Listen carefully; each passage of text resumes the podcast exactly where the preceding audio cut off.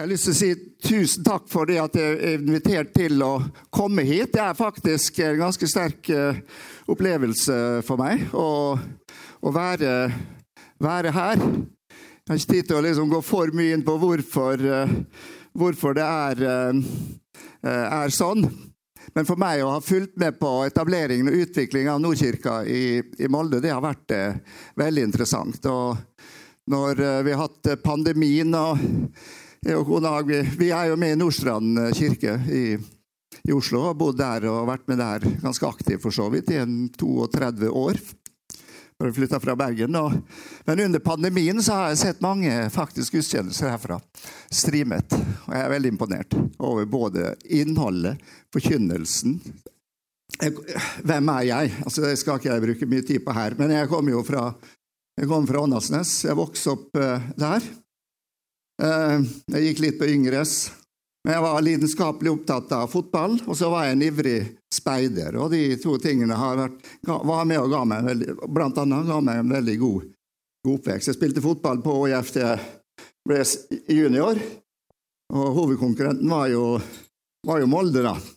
Så jeg møtte i mange år på midtbanen Stein Olav Hestad, han like gammel som meg, da, om dere husker han. Du husker kanskje bedre sønnen, eh, sønnen hans. Eh, så vi, han var jo veldig tynn, men han var jo talent allerede. Så vi når jeg møttes år for år opp igjennom på, på midtbanen, jeg på ÅIF, han på, på MFK. Så flyttet jeg som 16-åring, bodde ti år i Molde. Det er det jeg skal snakke litt mer om. Bodde jeg ti år i Bergen, og studerte jeg litt òg. Og så har vi bodd nå 32 år i, eh, i eh, Oslo. Der har jeg kone, Fire barn. Og snart fem, eh, hvis alt går bra, fem, eh, fem barnebarn. Det får være nok om meg. Men jeg hadde lyst til, liksom, før jeg går inn på, på selve liksom, det jeg bare skal fortelle litt, dele litt, og også som jeg føler ligger et budskap i, så jeg har lyst til å lese bitte lite grann fra denne boka mi som litt innledningsvis vitnesbyrd fra hvordan jeg fant Jesus, og hvordan han i tidlig ungdom forvandla eh, livet mitt. Eh, jeg vokste opp, eh, som sagt, og der inne på Åndalsnes på 60-tallet. Jeg hadde ingen kristne eh, kamerater, faktisk. Det var et utrolig tungt sted sånn åndelig. Det var noen inne i Isfjorden. Men de var jo med i Misjonssambandet. På Åndalsnes var, var det jo Romsdal Indremisjon, så hadde man ikke så mye med hverandre for så vidt å, å gjøre det. Så inn på Åndalsnes, klassa med alt. Det var ingen. Mens jeg vokste opp i en heim der med en veldig høyprofilert far som, som, som, som kristen. For han fikk jo han opplevde jo noe som han selv kalte, helt tilbake i 1958, 15 år før den såkalte karismatiske vekkelse brøt løs i, i, i Norge, så opplevde han som 30-åring eh, det han kalte for en åndsdåp. Og det var jo ikke så veldig populært eh, å snakke om på, på bedehuset, så jeg ble jo litt redd, redd farmen. da. Eh, han startet en sånn tverrkirkelig, eh, tverrkirkelig bønnegruppe på Åndalsnes som var med og dreiv i, i 40 år. Og veldig ofte, ofte møter jeg var hjemme hos oss, og da brukte jeg å stå annonse i Åndalsnes Avis. da. Bønnemøte hos Hegle i kveld klokken 19. Og det var noe jeg aldri likte. Jeg likte ikke de der annonsene. Ikke at jeg ble mobba på skolen, men fikk, hvis de skulle liksom stikke meg litt, da, så sier jeg ja, du skal vel på, skal på bønnemøte i, i, kveld. Og når du da ikke har noen liksom, kristne venner i tillegg, så blir du litt sliten. Og jeg var ganske sliten av liksom alt det kristelige. Eh, jeg trodde jo på det, altså. men jeg, jeg, så frem til da jeg var 16 år, for da, da var det jo bare gymnas i Molde her. Det var jo ikke noen andre steder videregående. Slik at Skulle du gå, gå med deg videre sånn på gymnas, måtte vi blant annet enten vi kunne flytte til, til Molde. Og Jeg dro til Molde som 16-åring, og den sommeren før, når jeg drev og, og, og forberedte meg til dette, her, så hadde jeg planlagt én ting. Jeg skulle leve et annet liv når jeg kom til Molde. Jeg skulle leve et mye friere liv. For Jeg følte det var en slags tvangstrøye på, på, på mange måter, for det var sånne forventninger til meg. Jeg hadde ikke tenkt liksom å skeie ut, men altså, jeg skulle leve litt fritt i forhold til alt det som i hvert fall gikk på, på kristen eh, aktivitet og kristen tro. Men så skjedde det jo da at eh, sommeren før så dro jeg på en ungdomsleir. Gammel vane, ond av henne. Jeg, var jo på Vistus opp gjennom eh, årene. Der traff jeg jo sant? en ung Hun var jo tre år yngre enn meg. Og, men hun som jeg giftet meg blant annet etter hvert, så hadde det ikke vært for Vistus. så, så, så, så Vel, da hadde livet antagelig gått i en annen retning. Da. Hvem vet. Eh, men jeg har lyst til å lese litt en fortelling fra hva jeg opplevde på en ungdomsleir. Sommeren 1969 forberedte å flytte til Molde for å begynne på gymnas. Jeg gledet meg på å komme inn i et nytt miljø. Jeg følte meg sliten på mye av det som var knyttet til troen og kristendommen. Jeg hadde planlagt å legge de kristne aktivitetene på Åndalsnes bak meg og leve et friere liv i Molde. Uken før jeg skulle flytte, var jeg på en ungdomsleir på leirstedet Visthus i regi av Romsdal Indremisjon. På siste kveldsmøte skjedde det noe som jeg har et sterkt minne om den dag i dag. Det skjedde noe inni meg. Jeg kjente et sterkt ønske om å gjøre opp min sak med Gud, begynne på nytt og følge Jesus. Da møtet var over, ba jeg om å snakke med noen av lederne. Denne kvelden snakket jeg med to grand old men i Romsdal Indremisjon. Dere er jo så unge, eller noen her har sikkert hørt om dem. Peder Mork og Rasmus Sæther. Peder Mork han kom jo inn fra eh, Rauma. Han var ordfører, eh, veldig kjent profil, og var emissær. Og, og kretssekretær òg perioder for eh, Romsdal Indremisjon. Jeg ba frelsesbønn og inviterte Jesus inn i livet mitt. Jeg glemmer aldri da jeg senere lå på rommet og kjente et sterkt nærvær av Jesus. Jeg skjønte plutselig på en ny måte hva det betyr når Jesus lover å komme og ta bolig i oss. Denne opplevelsen førte til at jeg dro til Molde med et helt annet perspektiv. Nå gledet jeg meg til å bli med både i skolelaget og på, og på bedehuset. Jeg er opptatt av begrepet vekkelse. Og de miljøene jeg vokste opp i, var jeg opptatt med det der, men på en litt sånn uh, spesiell, spesiell, måte. da. Og det har man jo vært i evangeliske og sånn protestantiske miljø. Uh, det var gjerne knytta til aksjoner og uh, møteuker. Så Da ba man og håpet liksom, Det kom forkynnere på bedehus eller Frelsesarmeen, og da håpet man at da skulle liksom skje et eller annet. Og da skulle liksom også ikke-troende komme, og så, skulle, og så skulle nye bli lagt til menigheten og, og forsamlingen. Dette, dette, har jo preget eh, ja, luthersk, i hvert fall eh, lekmannsvirksomhet opp gjennom mange, mange år. Jeg har lyst til å si det at jeg har, og da begynner jeg å nærme, jeg har opplevd en vekkelse. Men på en litt annen måte enn det man tradisjonelt tenkte på bedehuset. Og den berørte ikke bare meg, men den berørte mange hundre unge mennesker rundt i Molde og rundt i Møre og Romsdal. Og det, det, man kan faktisk tidfeste på mange måter når, når dette her eh, begynte. Det brøt løs tidlig på 1970-tallet, og det faktisk nå var i august i år. 50 år siden jeg våger å kunne karakterisere og si det at ånden falt i Molde. Og Det er jo ganske store ord å bruke, men jeg mener at det er, det dekning for det når jeg ser det tilbake i et, uh, i et perspektiv. Det var en del av Jesusvekkelsen, men den slo ned på en unik måte i byen vår og i, uh, og i regionen. Og Det er jo dette jeg har skrevet en bok om. om. Det hadde brant i Rosenes by. Jeg snakka med i går kveld og hadde sett den tittelen og trodde ja, fra, da, da Molde brant. Men jeg trodde, liksom, det var jo Ålesund som brant. ikke sant? Molle brant òg. Men altså, det handler jo om en annen, om en annen brann. Og jeg har skrevet den boka med to hovedformål. Det ene er at jeg, jeg mener, og mente da når jeg, jeg, begynte å tenke på dette, her, at denne fortellingen det, det, det er en historie som fortjener å bli fortalt. Fordi at For oss som sto midt oppi det, så var det en enorm sterk hendelse. Og det, Noe av det unike var at det skjedde helt uventa, det var ikke planlagt. Og Det berørte til dels svært unge mennesker. Man sto midt oppi noe man, man nesten ikke skjønte hva, hva, hva, det, hva, det, var for noe. Så dermed så ble det jo litt, litt kaos òg, og litt sånn eh, forvirring.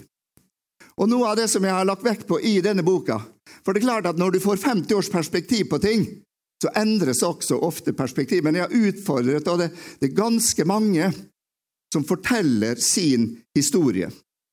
Og så har det vært ulike livsløp etterpå. ikke sant? De har, vært, eh, de har uli, hatt ulike utdannelser, hatt ulike yrker.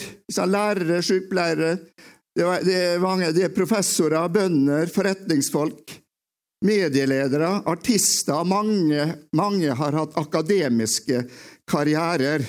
Og så forteller de hva som skjedde i livet deres som tenåringer, og så forteller de om det i et tidsperspektiv.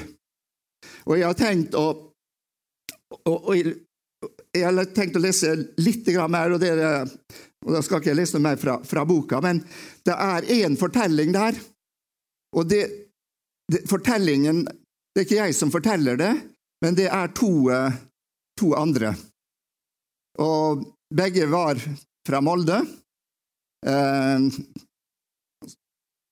boka står de fram med fullt navn. De forteller hva, hva som har skjedd seinere i livet. Han ene han ble lektor, dro til, eh, dro til Haugesund, vært aktiv med i Ungdomsforbundet og i, i kirka. Den andre dro og havna til slutt Det var jo mange år i, i Ungdom i oppdrag. Eh, kom tilbake, bodde med en mann som har drevet eh, business og en, en, en bedrift på, på, på Sunnmøre. De, de, de, forteller. Og det var i grunnen der, der det begynte. Det var ut fra et miljø som var starta på bedehuset, som heter Ungt miljø. Som var startet av noen kjempedyktige, ivrige ildsjeler med ett ønske. Vi må, vi må, prøve å finne andre, arbeid, andre former for å nå tenåringene som går i Storgata i, i, Molde. Hvordan skal vi få dem inn på bedehuset og gjøre dem interessert i, i evangeliet? Så det var et etablert arbeid, og det var et miljø.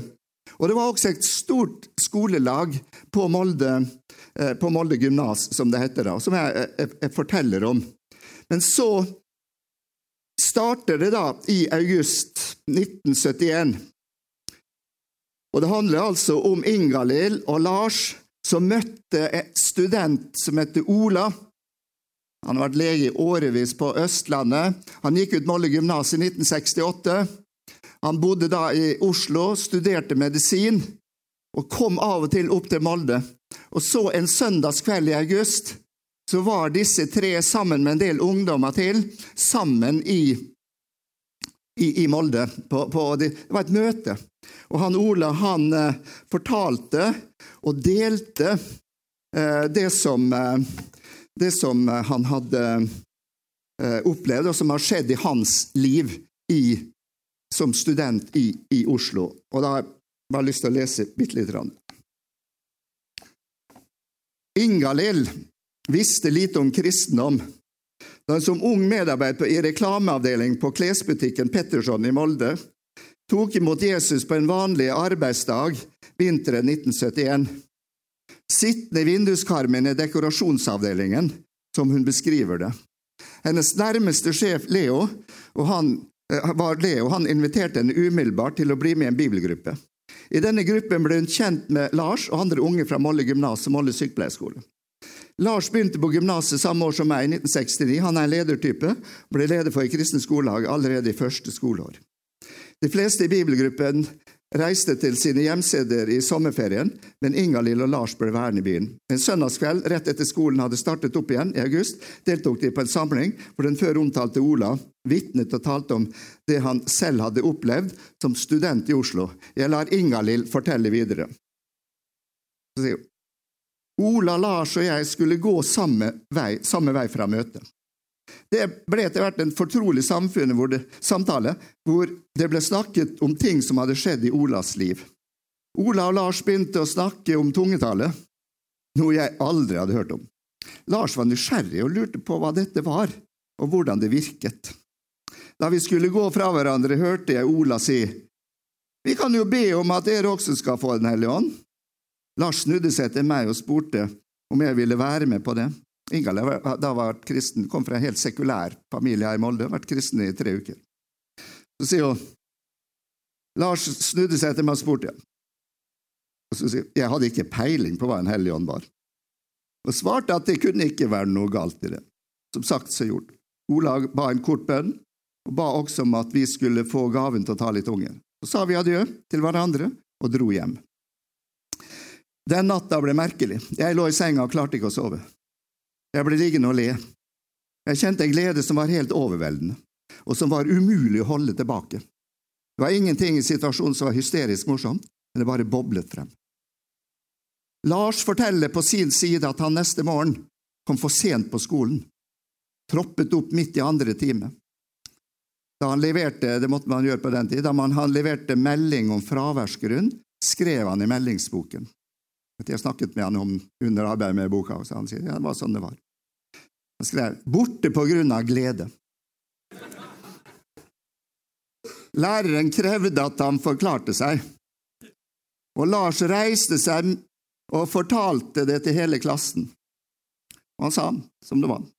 Han har bedt om å få En hellig ånd, og han har blitt så overveldet og full av glede at han ikke hadde sovnet før på morgenkvisten. Lars fikk stor oppmerksomhet i det påfølgende friminutt. Noen medlemmer forsvarte han, og andre sa at de aldri hørte noe så dumt. Mange lo, andre stilte spørsmål, og Lars fortalte usminket om hva som hadde skjedd. Nyheten om denne hendelsen spredte seg raskt blant medlemmene i ungt miljø. Ingalill og Lars hadde vanskelig med å forklare opplevelsen, men den skapte en sterk lengsel hos mange. Så forteller boka videre om hvordan det utvikla seg. Jeg har lyst til å si da i det videre litt om hva var på en måte særpreget ved det som skjedde. Altså, jeg har ikke lyst til, liksom, Det kan jo høres ut som at liksom, dette var bare liksom, noen år med så at man liksom var i en slags sånn åndelig og liksom, svære over alle ting. Det var jo ikke sånn, selvfølgelig. Det, det var jo helt vanlige, normale folk.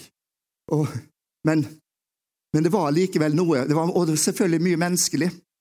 Men det var noe som jeg, når jeg ser tilbake og når jeg deler med andre òg, det var noe Gud gjorde. Gud greip inn og gjorde noe stort i de årene. Og jeg, det, når jeg står her, så er det ikke for å holde et foredrag om, eh, om Jesusvekkelsen i Molde og i Romsdalen. Det er altfor omfattende. Men likevel, jeg har lyst til å snakke litt om særpreget. og Jeg har allerede nevnt da, noe vesentlig fortelling fra Ingalill og Lars, og det er nettopp det der.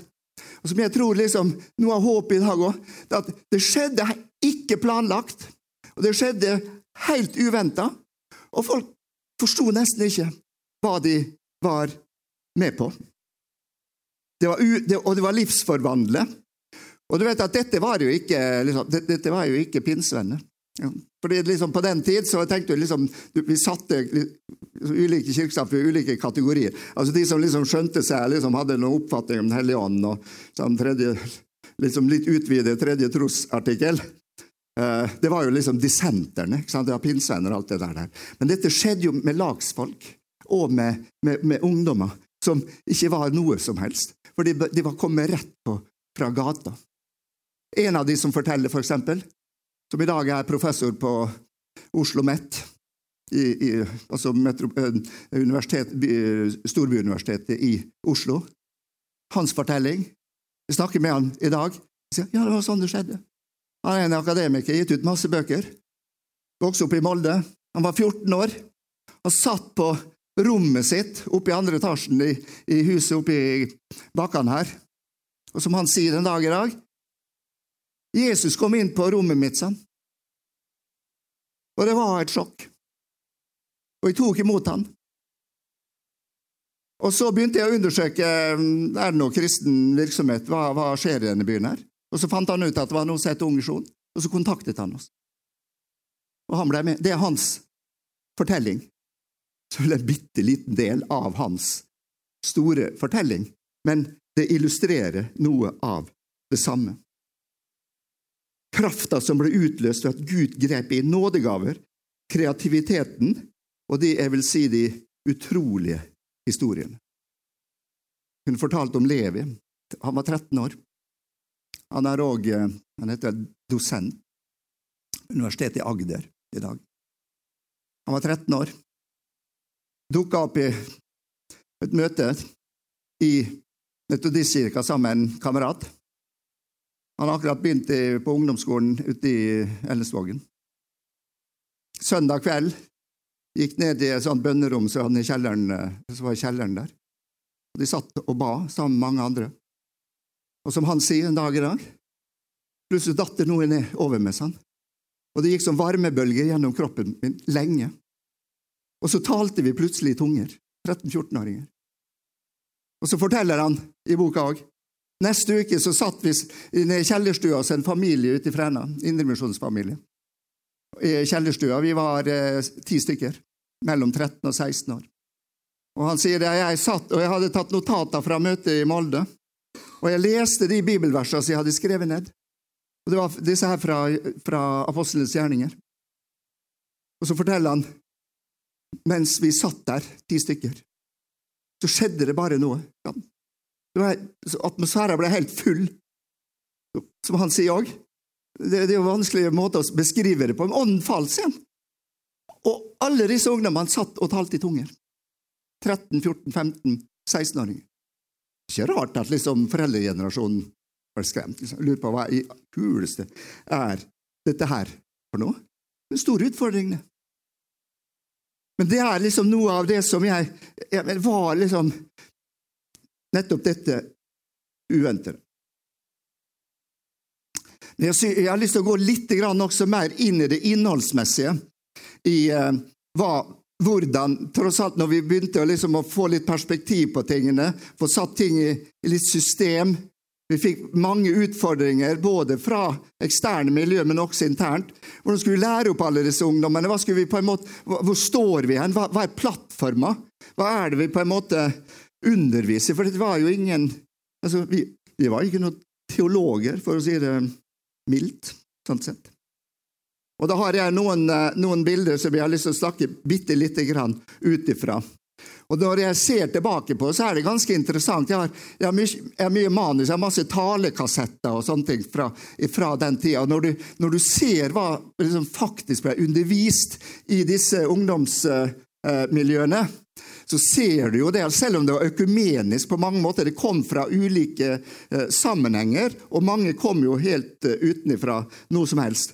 Men denne sterke forankringen som det tross var i det som heter, det man kalle for, ofte kaller for luthersk lekmannskristendom, det var en det var faktisk ganske solid forankra i, i, det du kan kalle for altså disse her, Jeg er ingen teolog, sånn, men du har disse klassiske begrepene som, som på en måte beskriver en god og sunn kanskje luthersk, men protestantisk kristendom. Nåden alene. Jeg skal ikke utdype det, men dere legger sikkert noe i det.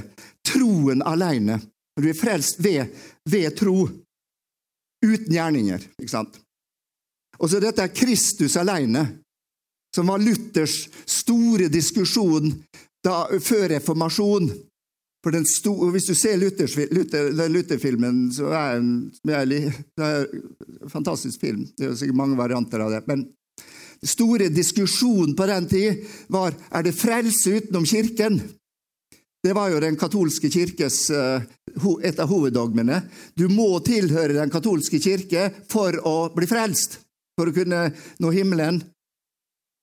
Men det Luther da sa Ja, sa han, det, er frelse utenom, det kan være frelse utenom Kirken, men det er ikke frelse utenom Jesus. Det var jo Luthers hovedtese. Mange prester i dag godt kunne hørt og tatt til seg, faktisk. Altså Kristus alene, som vi kunne holdt bibeltimer om, ikke sant? som dere sikkert jobber mye med. Og så har du dette med, og som er veldig viktig hos oss, Skriften alene. Synet, og bruken av Bibelen. Matteus 4,4.: Mennesket lever ikke av brød alene. Nærmest bokstavelig tok vi det der. Men man lever av Guds ord. Mennesket lever ikke av brød alene, men av Guds ord. Altså, du er avhengig av Guds ord.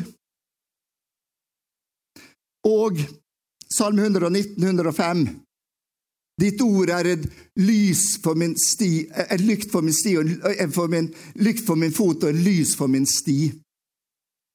Ordet som kart og kompass for oss eh, kristne. Dette med Guds ord som Guds, altså Jesus han var Guds levende ord. Han er Guds levende ord. Han sann Gud og sant menneske. Vi, vi løftet opp at dette her er Guds skrevne ord. Men på samme måte som Jesus sann Gud og sant menneske, det er et mysterium. På samme måte er Bibelen Guds skrevne ord i den forstand at den er sann menneskelig. Den er skrevet av mennesker gjennom tusen år. Ulik kultur, ulik utdannelse, ulik evne til å skrive. Men den er også sann guddommelig. Det er et mysterium også knytta til denne Bibelen. At Gud har våka over kanoniseringen. Og på samme måte når han hadde skapt verden, så sa han han så på alt dette, så var han godt fornøyd. Se, det var såre godt, står det i den gamle bibeloversettelsen. Så tror jeg at selv om du har mye rart på kirkemøtet i Ikea, i Ikea og alt det der, så tror jeg liksom når, når du fikk kanon, så tenkte Gud på samme måte. Den blei sånn som jeg ønsket. Den er pålitelig, den er sann guddommelig, men den er også menneskelig. Og det der forholdt vi oss til. For det, jo, det, gikk jo på Bibelen som en autoritet for vår lære og liv. Vi skulle prøve alt på Guds ord. For det er klart at Hvis du bare liksom blir opptatt av liksom ånd og 13-14-åringer ikke sant, som opplevde, de, skjønte ikke hva som skjedde i livene deres. De, de, hadde ikke gått på søndagsskole, de hadde ikke kristne foreldre eller noe som helst. Og så skjedde alle disse tingene der. Hvis du ikke klarer på en måte å ha et miljø som balanserer det der opp mot Skrifta Men det interessante er når du får en personlig møte med Jesus, når du erfarer at dette er en realitet, da blir jo også Bibelen en ny bok for da blir det en levende bok. For når du leser Bibelen under, Guds, under Den hellige ånds inspirasjon, så er det som på en måte Jesus kommer ut av teksten. Han møter oss gjennom Skriften som en levende bok. Og de tingene der var vi veldig opptatt med. Vi var opptatt av økumenikk, men vi tenkte allerede da det går i grunnen et stort skille i kristenheten. Og det store skillet i kristenheten, som jeg mener også er i dag, kanskje enda tydeligere, det er det skillet mellom de kirker og de forsamlinger som, som, forholder seg til at Bibelen har et sannhetsinnhold, et evig, uforgjengelig sannhetsinnhold som forplikter oss. Så kan vi tolke ting ulikt, så har ulike teologiske retninger. Jeg jobbet mye sammen i, en periode av livet med den gamle, legendariske uh, sjefredaktøren i Dagen, som heter Arthur Berg. Mange av dere har aldri hørt om han, men de på min alder har hørt om han. Og Han hadde sine oppfatninger om forskjellige ting, og, og han var veldig skeptisk til alt som gikk på liberalteologi. Og sånne. Og husker han sa, og det var ganske radikalt på det, han sa det Du veit det, han snakka jo nynorsk. Han vokste opp på Brunlandes eh, i Stavern og, og, gikk over fra bokmål til nynorsk da han var tolv år gammel. Det forteller jo litt om fyren, for så vidt. Det var ingen andre som snakka nynorsk der. Men han sa til meg Du, Kåre, han. Du veit det, det, det, altså Pinsevenner og indremisjonsfolk står mye nærmere hverandre enn liksom indremisjon og mye som skjer innenfor kirka, som han sa. Det var liksom hans grunnholdning. Og Dette er jo noe av utfordringen når vi skal tenke òg i dag økumenikk. Vi var veldig bevisste på 70-tallet, faktisk, selv om vi var unge, hvem vi valgte som altså, Mange kritiserte oss. ikke sant? Du, du har jo noen uh, snåle oppfatninger i dag om f.eks. dette med The Send, og bruke amerikanere alt det der i, i, som, som, inspirator og sånne ting, som er uforståelig for meg. At, uh, for, jeg, for meg er det bare kjempepositivt Eh, men, eh, men, men hos oss vi var veldig opptatt med at de som vi inviterte, de som kom, de skal ha denne grunnleggende holdningen at de tror på Bibelen som Guds ord. Luthersk, og Dette er god luthersk lekmanns, tradisjonell lekmannskristendom. Så var vi jo selvfølgelig preget av, eh, av Jesusbevegelsen. Med fokus på Jesus, gateevangelisering. Hvis du vil, så kan du vise noen av de der. Jeg har, jeg har noen sånn miljøbilder som vi godt kan vise akkurat eh, nå eventuelt. da. Dette er med uortodokse måter å uttrykke troa på. Og vi var, vi var nok, og denne ser tilbake, vi var enormt proklamatoriske. Og vi jobbet på en måte der og drev på en måte som, som jeg tror ikke passer inn i vår tid.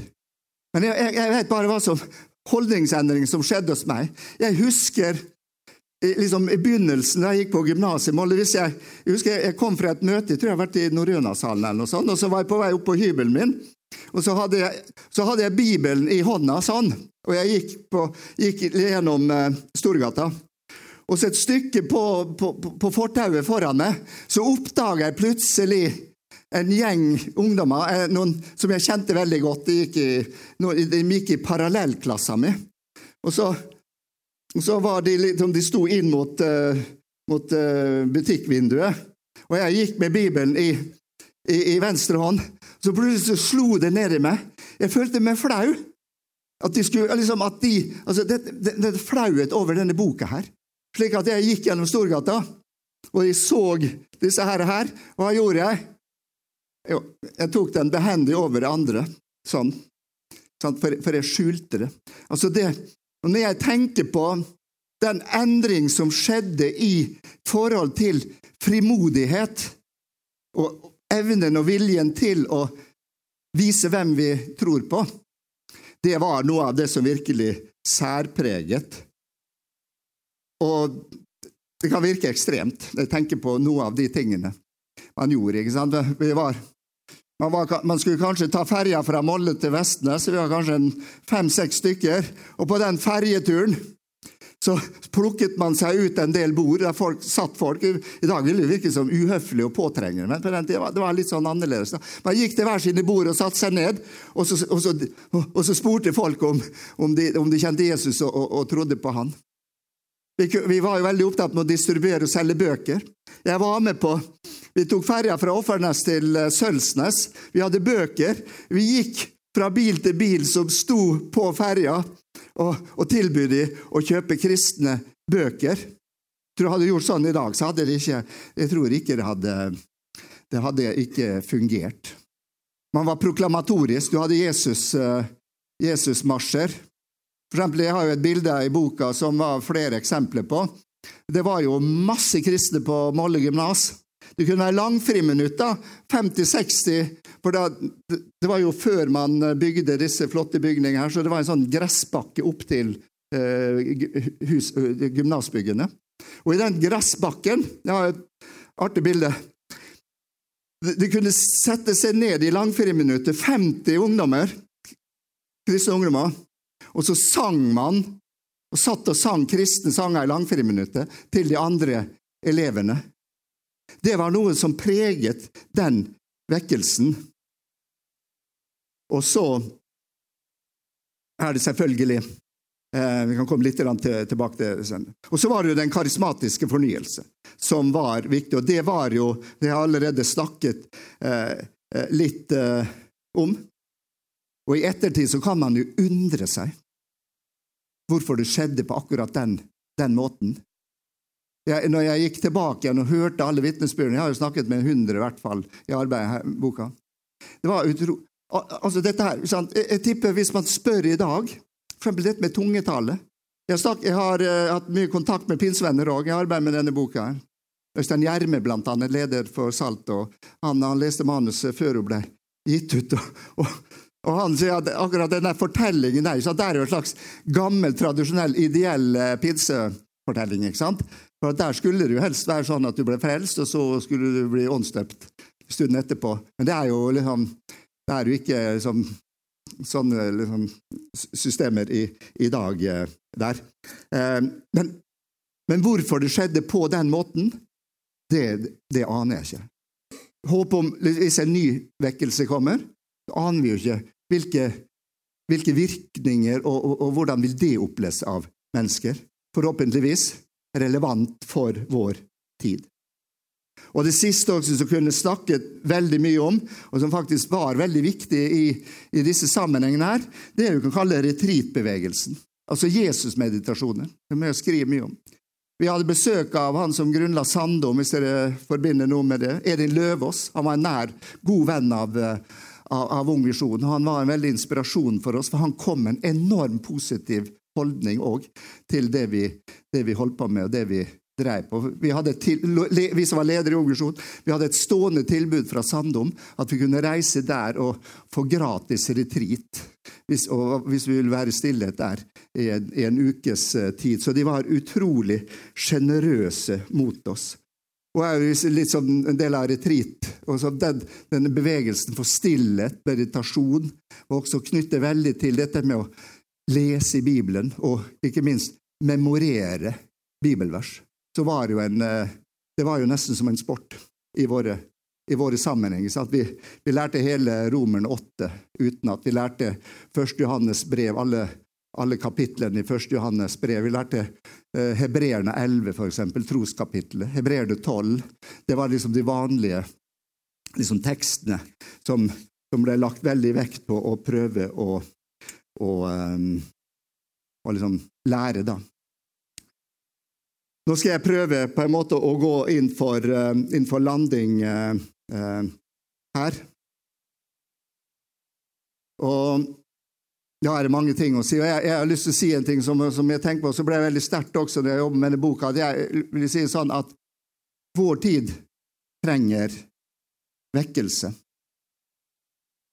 Og ikke minst min generasjon trenger, trenger vekkelse. Og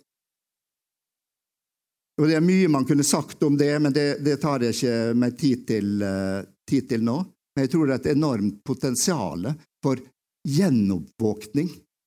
Av, jeg, jeg, kjenner jo masse folk, og det gjør mange av dere her også, som er i min generasjon. For som vet, Vi vet hva vi opplevde, vi vet hva vi møtte. Og så er det den realiteten at Bibelen sier at kristelig er som et uh, idrettskonkurranse. Og skal jeg løpe et maratonløp, og stopper etter 35 km, da er på en måte maratonløpet fånyttes. Derfor sier Jesus du må fullføre løpet. Du må bevare troa. Og da tror jeg liksom Guds kall til vår generasjon, vi som er på en måte på oppløpssida i livet, håper at den skal bli lang og god, men at vi, vi våger å la oss kom, konfrontere med spørsmål og, og bønner. Kjære Jesus, vil du gjøre noe nytt i livet mitt nå, i denne fasen? Mange har foretatt sånne klassereiser ikke sant, i vår generasjon. Klassereiser fra bedehus og kirka. Og så man har havnet i posisjoner. Man har fått penger, man har fått status. Og hva skjer ofte da i det løpet? Jo, du får plutselig så mye å forsvare. Du må være så forsiktig. Du må også tenke gjennom hvordan profilerer meg. Hva sier jeg, hva sier jeg ikke? Og så blir man fryktsom, og så blir vi tause i forhold til det som er de viktigste tingene i livet. Og jeg kjenner på nesten et slags profetisk budskap til meg selv og andre. Våkn opp, da, vi i vår generasjon! Gud ønsker å gjøre noe nytt hos oss. Og jeg kjenner så mange Det er liksom, det er ikke at man har forlatt Jesus i hjertet, men det er en slags vinter i livene våre. Og denne vinteren ønsker nå Jesus på opplevelsessida av livet vårt å si jeg skal tine det opp igjen. Det skal blomstre. Du skal få en lyst inne til å prioritere på en helt annen måte. Du, får, du, du, tenker det at du blir litt lei av tanken på nå skal du leve pensjonistens glade dager i liksom 25 år. Det skal vi få lov til. Men innenfor noen rammer av en bevissthet på at Gud har kalt oss til noe. Og så kunne jeg òg ha tenkt meg Jeg kunne snakket mye om hva, hva vi tenker om her, er vi er på en måte tre generasjoner. Du har barne- og tenåringsgenerasjonen, og så har du de fleste av dere som sitter her, som er liksom midt i livet-generasjon. Som har liksom Barna begynner å vokse til, man, vikt, man er i jobb, travelheten og alt. Og så har du oss, liksom pensjonist, besteforeldre-generasjon. Eh, og det er jo noe av utfordringen, da, å liksom kunne se disse tingene eh, sammen. Og jeg, jeg, har ikke tid nå til å gå inn i mine refleksjoner rundt utfordringer og mulighetene til, til dagens, eh, til dagens uh, uh, generasjon. Men jeg har bare lyst til på en måte da å avslutte med å si bare sånn at vi skal be om dette. Men vi kan ikke, vi kan ikke vedta, vi kan ikke på en måte konstruere en vekkelse. Men vi kan ha tro og tillit til at, eh, at Gud vil vekkelse, og at han kan sende noe helt nytt igjen i livene våre. Og så hørte jeg Odd Magnus på et lite innlegg i går snakke om, og det må vi gjøre samtidig. Vi, vi skal plante, og vi skal vanne. Altså, Selvfølgelig vi skal være trofaste, vi skal jobbe i det, i det jevne, men under denne, under denne forventningen Og jeg tror at det var veldig mye bønn på 60-tallet og tidlig 70-tall som lå under når Gud gjorde det han gjorde i Norge på 1970-tallet. Så helt til slutt, som jeg har tenkt en del på eh, i, i, forhold til, eh, i forhold til denne, denne menigheten her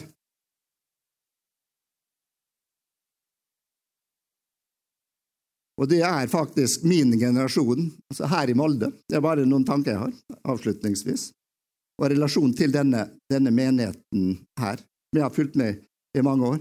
Og jeg tror det at uh, når jeg ber for Nordkirka og det som foregår her, så ser jeg for meg at om noen år så er dette òg i mye sterkere grad enn i dag en flergenerasjonsmenighet. Det har jeg tenkt mye på. Enda større grad prega av det. For jeg tror det skal komme en vekkelse i min generasjon. Vekke opp de tørre beina i, i dalen pluss minus 70.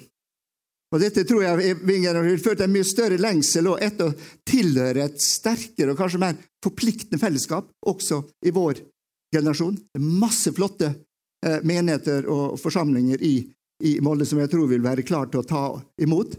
Men jeg tror hvis Nordkirka har en villet mål om også å se dette i, i denne forsamlingen her, så tror jeg det ligger som et stort potensial. Men da må man forberede seg, tror jeg, til å ta imot denne generasjonen. Innarbeide en slags strategi, formuleres med en villa målsetning, kanskje frigjøre ressurser, legges til rette praktisk ut fra sosiokulturelle utfordringer. Og jeg tror I dette her så ligger det et enormt potensial. Noe av vårt problem som var i Ungersjon på 70-tallet, at vi var jo nesten bare den første generasjon. Tenåringer, altså og begynnelse. Utfordringen hos oss ble når folk skulle man, de, første, de eldste begynte å etablere seg, de gifte seg, de fikk barn. Hvordan skulle vi videreutvikle det der da? Skulle vi bli en ny forsamling? Skrive en del om det. Skulle vi bli en del for, ny forsamling i Molde? Vi var i kontakt med Frikirka. De var veldig interessert. Men vi valgte da en annen strategi. Fordi bare altså generasjonsfellesskap er utrolig sårbart. Men for, men for, å si det positivt, da, nettopp et flergenerasjonsfellesskap, der vi får med også min generasjon. For det første ligger det et potensial for kvantitativ vekst, som bør jo være interessant. Men også en, en annen form for stabilitet i en forsamling, tenker jeg. Det kunne sikkert vært masse interessante samtaler om, men jeg spiller det ut her. Så jeg oppfordrer til å vi arbeider også med, med denne problemstillinga her.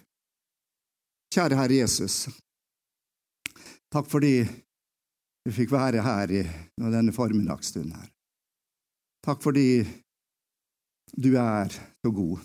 Du er trofast, Herre. Om tidene skiftes og vi, vi eh, og livene går og tida går raskt, Herre, så er du den evige Gud. Du er den sanne Gud, og du er den samme Gud. Jeg skal velsigne til, fellesskapet her. Jesus. Velsigne pastoren. Velsigne alle i ledelsen, alle små og store som går her.